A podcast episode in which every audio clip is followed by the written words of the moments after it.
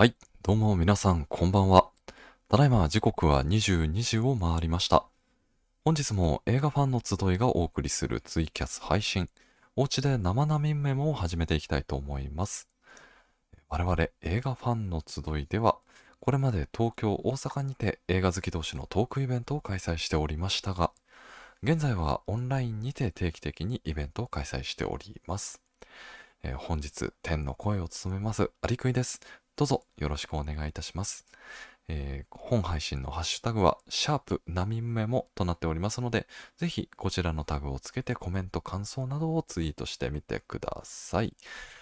さて、今回のトークテーマは、6月に見た映画です。はい。6月の初めに、6月何見る会議ということで、お二人には、どんな映画見たいですか？というお話を聞いたりしましたが、まあ、この後、そ、そこら辺のお話を聞いていきたいと思います。ということで、えーイベントで司会を務めているナミコさん、ミムさん、タイトルコールお願いします。はーい。映画大好きおうちで話そうナミムメモ。イエーイ。やったるでやったでやったでやったるでやったるでということで、改めまして、本日のトークテーマは6月に見た映画のお話でございます。さて、ん？うん？はい。やってください。はい。うんさてすぐため息つく。本前は。さて、映画の延期ラッシュが少し落ち着き始めて、まあ、徐々にですね、延期していた作品が公開始まってきたところではございますが、見ました？見ましたか？いやー、見ましたよ。見見ましたか？けど。はい。見ま。したよ。一応、はい。先ほどですね、私、うん。冒頭で、えーご案内した通りですね、6月最初のツイキャス配信ではですね、お二人が6月に見たい映画、どんなものがありますか？ということをお聞きいたしまして、一応ですね、列挙しますよ。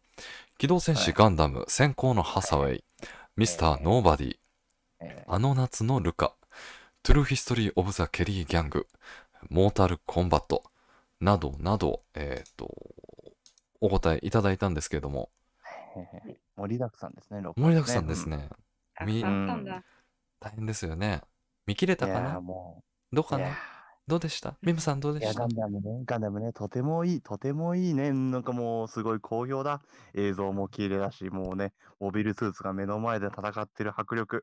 いやね、これはね、うんうん、まだ見てないです。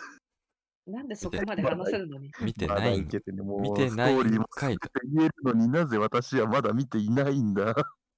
何やってんだい。あんだけね、あんだけ待ってたのに。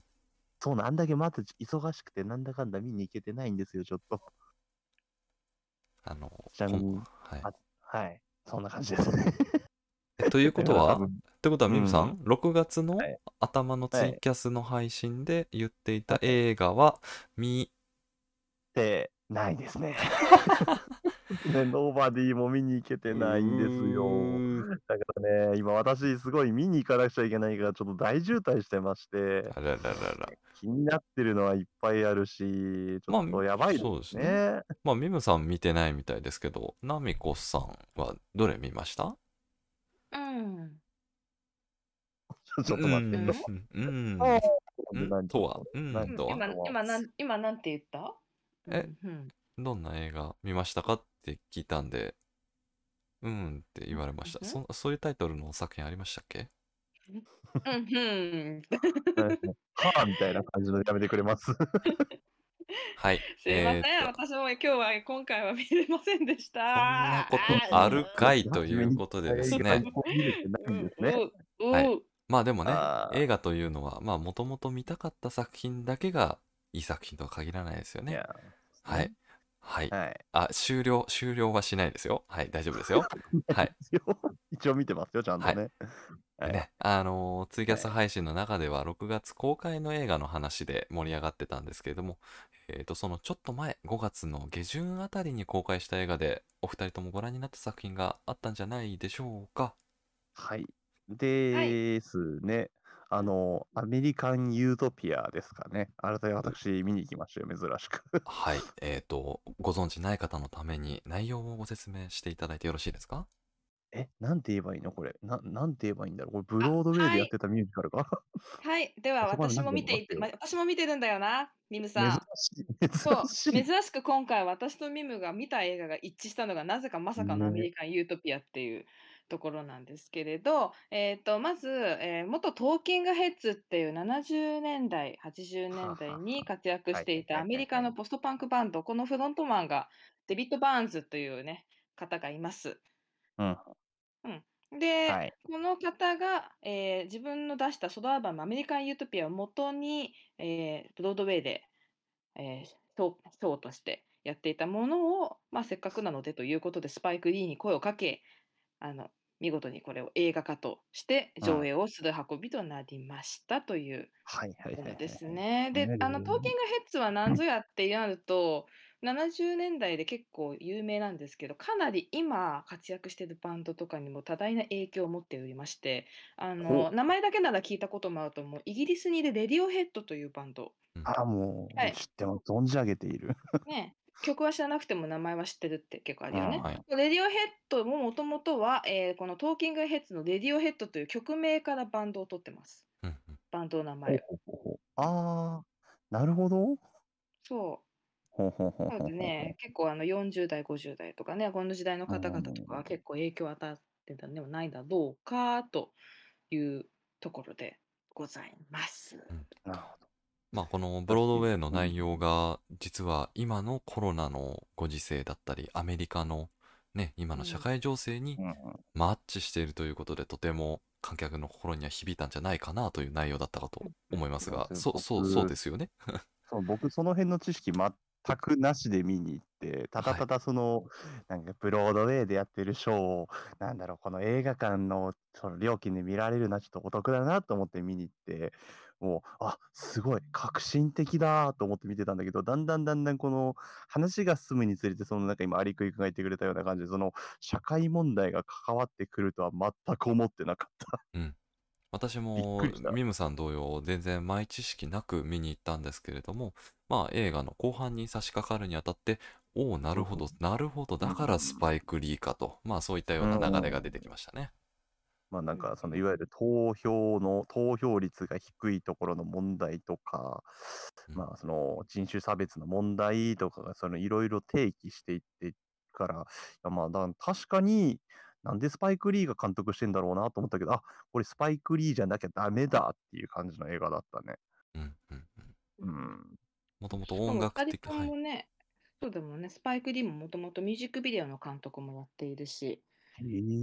ねえ、世代も、あの、トーキングヘッズは撮ってないけど、うん。あの、うん。でもその世代でお互いなんか結構すれ違ってたぐらいの関係だったらしいんだけど。うほうほうお。ほうほうほう。で、スパイク・リーも初期のバンドのアルバムのファンだったりとか、うあの、ん。ほんと、どただ同年代だったっていう、だからう同世代というん。か、この時期に同じ地域にうろうろしてたぐらいだったのが、やっとやっと一緒になったっていう感じやだけど、もうまあね、20必年経然ですってからやっね。とね。はあ。いやでもすごいね、なんかその、うん、舞台すごいシンプルじゃん。舞台セット何もなくてさ、う。うんん。みんなおんなじなんかグレーのスーツ着て裸足で。なんかもう楽器とかも結構そのなんだろう、多分コードついてない楽器使ってるんだよね、多。分全部。うんはい。うんだからうん。踊りながら演奏したり歌ったりとか、相当大変なのに、なんだろう、皆さんなんかもう一糸乱れる感じだし、うーん、なんか、あんなにシンプルな舞台なのに、あんなにそのメッセージ性があるんだっていうのがすごいなと思って、うんもううん。僕はああいうタイプの舞台とかあんまり見たことなかったから、すごい衝撃受けたな。うん。なんかもう、うん。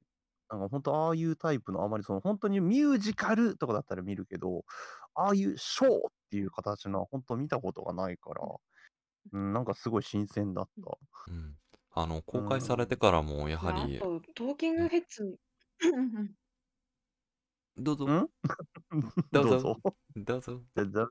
どうぞ、ナミお、コさん。どうぞ、アどうぞ。リキくん。ナミコさんのターンですよ。どうぞ。はい。あの、公開されてからもかなり好評いやを博した結果ですあ、ね。そうですか。あいや、のもとはい。もとその映画の監督、そのすん？ん？なんだ噛み合っ大丈夫てないな。大丈夫ですか？アリクイくん、アリクイくんからどうぞ。アリクイさんからどうぞ。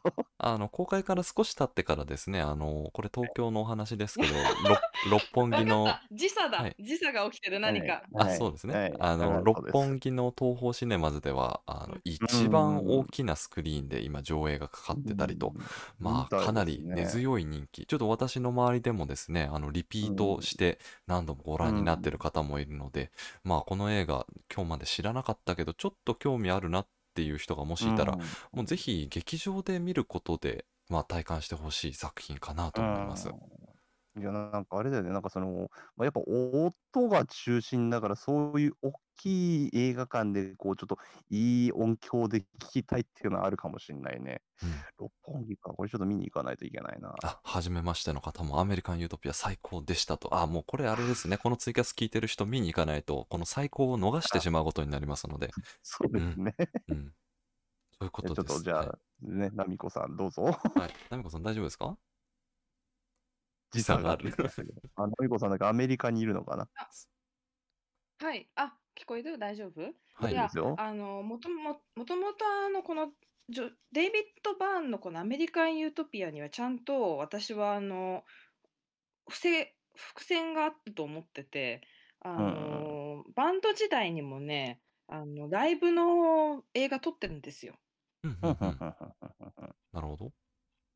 でこれがね、えっと、ストップメイキングセンスっていうね、これもまたね、あのミュージシャンのこのライブ映画としては結構金字塔と言われるうんうんあ映画ですね。うん監督はジョナサン・デミです。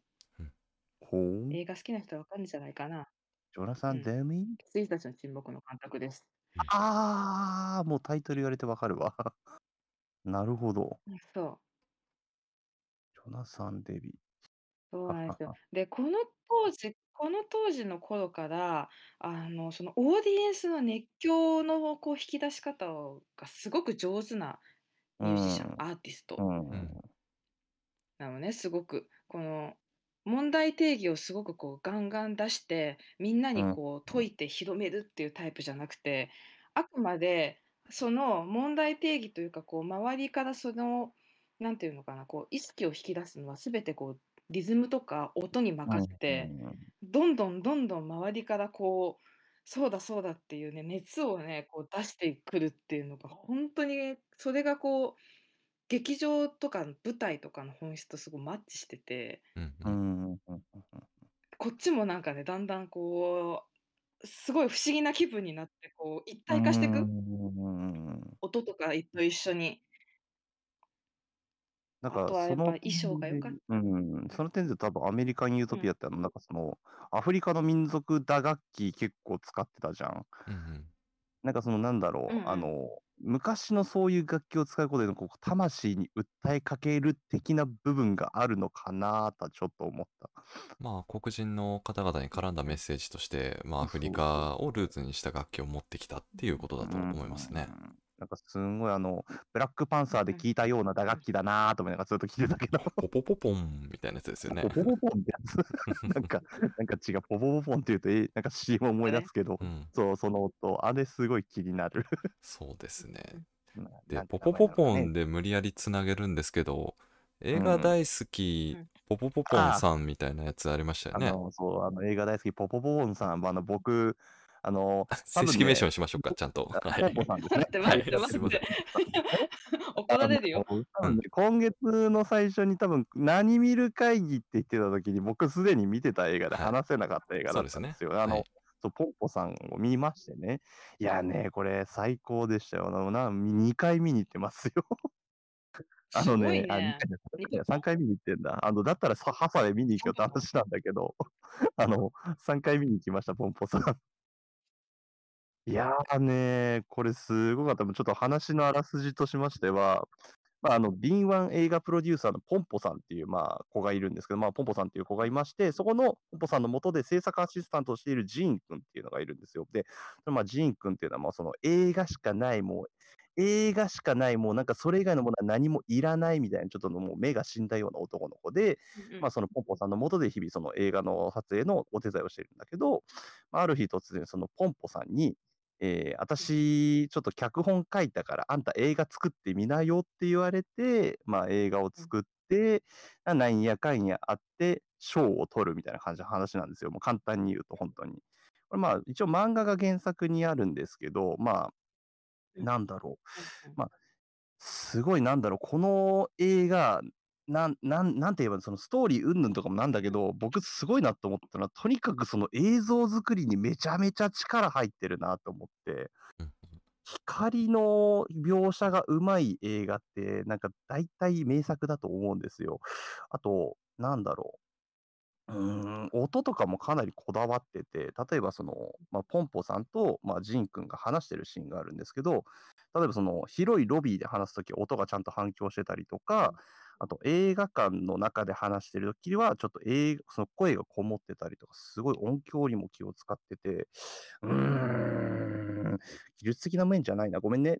ちょっと、ちょっと待ってね。技術的な面じゃないな。私、好きな、まあこういう話、技術的な面も好きなんだけど、どうぞ落ち着いて。ちょっとね、ちょっとね、自分の中で道したね。大丈夫、大丈夫。落ち着いて。ごめんね。あのね、まあ、とりあえず、この映画の中で、あの、君が、なんか自分が映画なんで好きだったんだろうなっていうのを思い出せたっていうところがあって。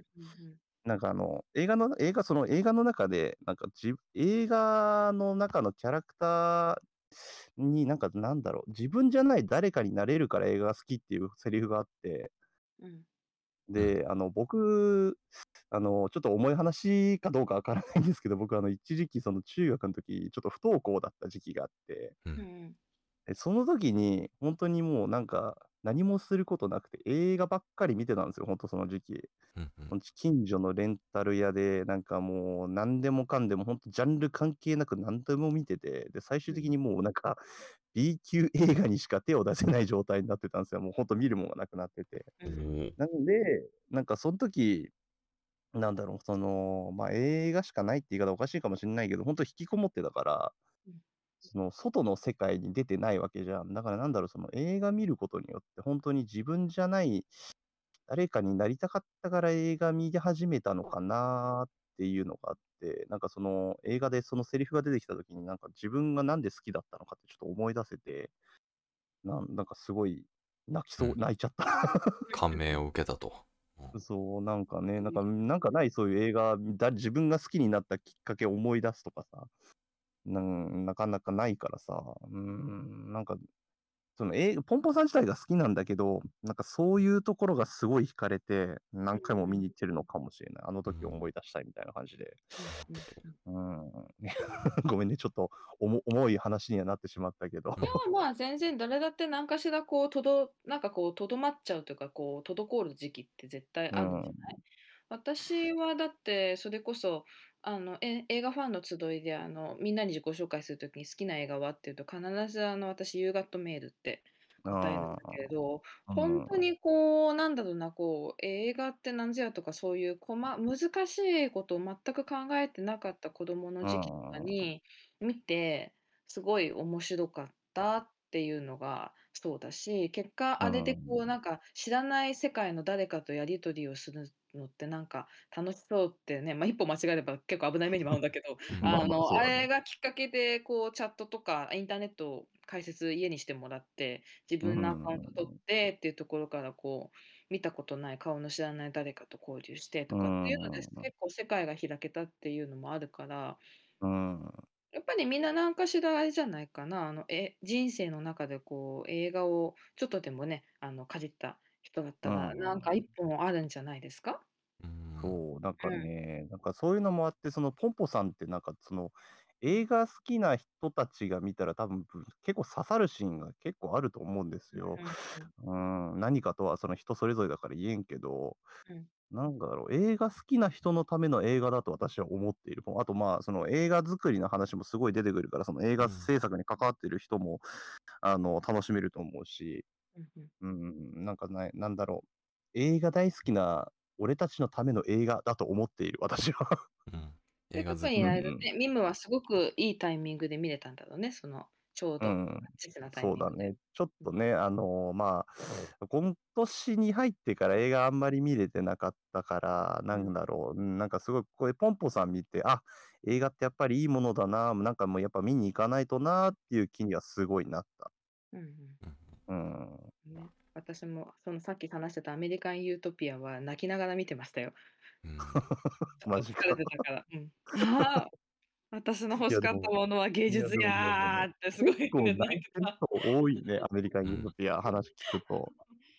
まあ私ね、はでもうんこう、ずそうなんだろうな、こう、いああいう大きな画面のこのね、すごい密閉空間じゃないけど、こうう、ん。その閉ざされた空間の中でバーンとそういうのを受けると、やっぱ浄化じゃないけどね、あるよね、うんそういうのは。うん なんかあの、アメリカン・ユートピア見ると自分の脳の使ってないところが解放される感はある気がする、私。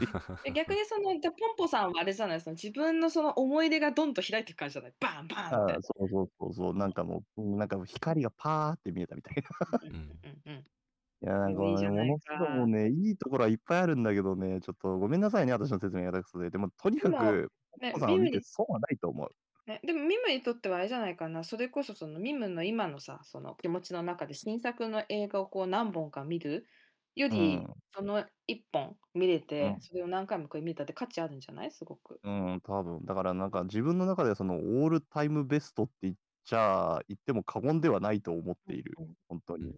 でも見たねそう、まあ上半期はまだ5本しか見てないからあれだけど、でもそれでも今年見た中では一番だし、オールタイムベストにもポンポさんは入ってきてる、私は。うんううん。どうしましょう今ここまでで2本の紹介にとどまっていますがだいぶ濃い2本だな。どうしましょうかね はいえーっといや、じゃあ見てないけど、ハサミの話できますよ。どうしましょうか？私の方でご覧、ん鑑賞した映画一つね、他の方も見てる方がいるかもしれないんですけど、ミスターノーバディという作品を見てまいりました。見たいんだよ、これ。はい一。番見たいんだよ、今月。みんな見ろって言われてるんだけどね。はい。えーっといや、面白かったですね。今のストレス社会に痛烈に風穴を開けるような感じでですね。あの。はい、あらすじをご紹介すると、まあ、ある郊外の、えー、と鉱山会社の会計士をしてる、えーとはあ。まあ、平凡な男の人、まあ、家庭も築いているんですけれども、月火水木金、えー平日毎日毎日同じような退屈な日々を繰り返していましたと。で、まあ、ある日ですね、えー、と彼のお家に強盗が入ってきてしまうんですが、えー、と息子が勇敢に強盗に立ち向かうも、えー、と大事を恐れてあのお父さんは屈服しちゃうんですね強盗に。あら、お父でさん。そうおあら父さんへのリスペクトもここでゼロマイナスになりますでなんですけれども ちょっとですねその強盗絡みの一件でまあお父さんの何かに火がつきましてえっ、はあはとちょっと事件めいた感じになってくんですけれどもあの実はこのお父さんにも何か秘密があるんじゃないかというのでどんどんお話が展開していくというストーリーでございます。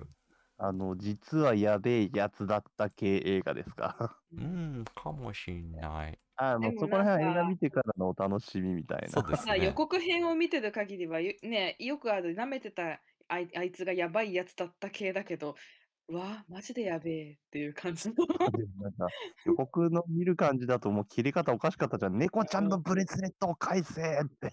聞くほどやばいやつよね。何猫ちゃんのブレスレットってって思ったもん。ああ、大事。猫ちゃんのブレスレット大事じゃないですか。ちょっと待ってあまあそうだね。ジョン・ウィックだってワンちゃんのために戦ってるからね。そうですよ。誰にとって何が大切かは違いますからね。絶対楽しいの分かってるんだ、ミスターノーバディ。はい。なぜ、なぜ見てないんだ？ということでね、ちょっと日々の生活にちょっと退屈している方が見たら、うおほほほってなるかもしれないですよね、これいは。や、もうちょっと私ぶっ飛んじゃうかもしれないな。ポンポさんでそんなこと言ってるから。そうですね。自分じゃない誰かになりたい私はミスターノーバディになっちゃうかもしれない。帰りに窓ガラス突き破んじゃない？バリーンって。筋ぶち切れる若者。筋トレの成果をぜひ発揮してほしいですね。ね、あれですね。頑張るしかないな。いや、どういうことや。うん 頑張る方向性がおかしいだろう。あとはご紹介する映画あります？そうだな、えークレーラが良かったな。お、そうだそうだ。見たんですか松にこ公見たん開でしたねで。す。うん、そう、松だったんですよね。ははは見ました、見ましたよ、クレーラ。とっても良かっよかった。よかなんすごいよか楽しみにされてたから。た。うん、すごい楽しみだったから、あの、楽しみはすごくあれだった。あの、回収された。よかった。あ。の、やっぱりね、その前々から予告編とか、こう前から何見る会議の時から言ってた通り、あの、ほんとにうあの、ファッションん。ファッションファッション、ファッシファッション、ファッショョンうん。ファッションまあ、音楽も良かった。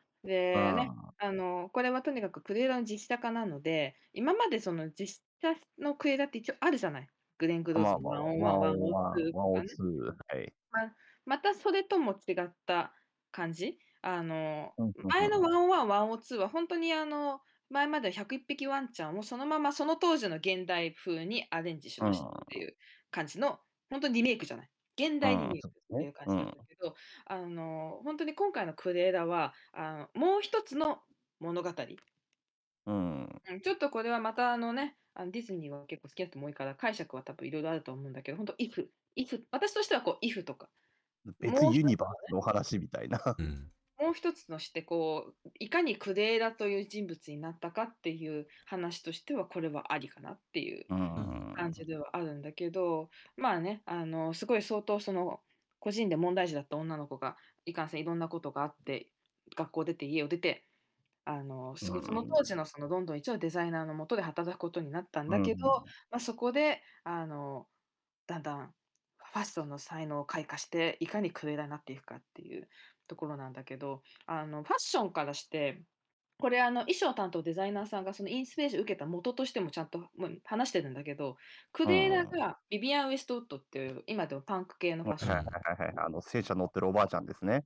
うん。イギリスイギリスのね、あうん、の、ぶっ飛んだおばあちゃんですよ、あの人。もうあれでもちゃんとしたブランドなんですよ。あの、うん。パンク？のブランドと、あの、エマ・トンプソンが演じる、そのデザイナー、希はい。代のデザイナーのファッションはディオールを一応参考にしてるっていう。ははうん。ははは。うん。ところで、あの、かなりそのファッションでの対比ってういうのがん。すごくなってて、で、その対比が、え、もうそれでこうパンクファッションがいかにその既存のファッションからかなりそのセンセーショナルだったかうっていうのん。がすごくよくわかる。うん。で、あとは音楽が良かったよ、やっぱりね。あまあ、の。もうエマ・ストーンがめちゃめちゃこうね、魅力的だけど、嫌なやつにもすごく見えるっていううん。ところなんだけど、あの、だんだんそのシーンの中で、だんだんそのクレーダうん。クレーダにこうなっていくっていう、そのどんどんその才能を発揮し発揮してくっていうタイミングで流れるのが、あの、What's the dog that brings the bone あ、ごめん。じゃ These boots are made for walking っていうナンシー・シナ。トラの曲なんだけどね、これはね、あの、歌版の私たち世代だとね、歌版の オープニング？の曲だったりとか、あの、ああ、わかうん。った？ぞ。あれが。と、盛り上がってるんですが、すみません。ちょっと時間になっちゃいましたので、はい、ちょっな。と手早くご紹介しておきます。はい。ね、はい。えっと、映画ファンの集いはですね、これまで東京、大阪でリアルトークイベントを開催しておりましたが、現在、リモというインターネットサービスを利用したオンラインイベントを無料開催しております。えーこのオンラインイベント、次回の開催日がですね、7月の22日木曜日祝日、えーこちらはい。15時からボリューム12を予定しております。えっと、こちらのイベント、あと2、3日で募集開始いたしますので、ぜひぜひ PTX から、えーご申し込みをお願いいたします。はい。ということはい。でですね、あの、今後の詳細につきましては、イベントアプリの PTX や映画ファンの Twitter アカウントを、えーチェックしてみてください。えっ、と、来週もですね、またツイキャス配信、生並メモを、えー実施予定です、えー次回の配信はですね、7月の3日日曜日、えー時間は同じく22時頃からの予定です、えー次回のトークテーマは7月に入りますので、7月何見る会議です。